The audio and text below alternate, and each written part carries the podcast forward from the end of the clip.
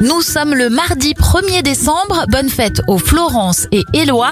Et c'est aussi la journée mondiale de lutte contre le sida. On remonte en 1924 pour débuter avec la création de la brigade spéciale numéro 1, l'ancêtre de la brigade criminelle. Disney sort sa version de Cendrillon en 1950. Le magazine Playboy est lancé en 1953. C'est Marilyn Monroe qui en fait la couverture. Le film E.T. sort au cinéma en 1982 et en 1990. Les titres de votre journal, c'est fait. On peut désormais se rendre à pied sec de France en Angleterre et vice versa. Les ouvriers français rejoignent les Anglais dans le tunnel sous la Manche après six ans de creusement. Et enfin, avant de passer aux anniversaires, un fait historique sous la 5ème République. En 2016, François Hollande annonce qu'il renonce à briguer un second mandat.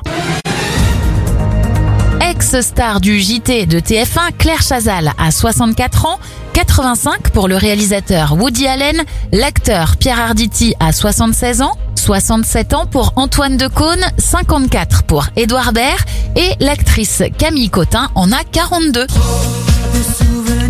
On referme cette éphéméride avec l'un des artistes au top ce même jour en 2006, Faudel avec Mon Pays.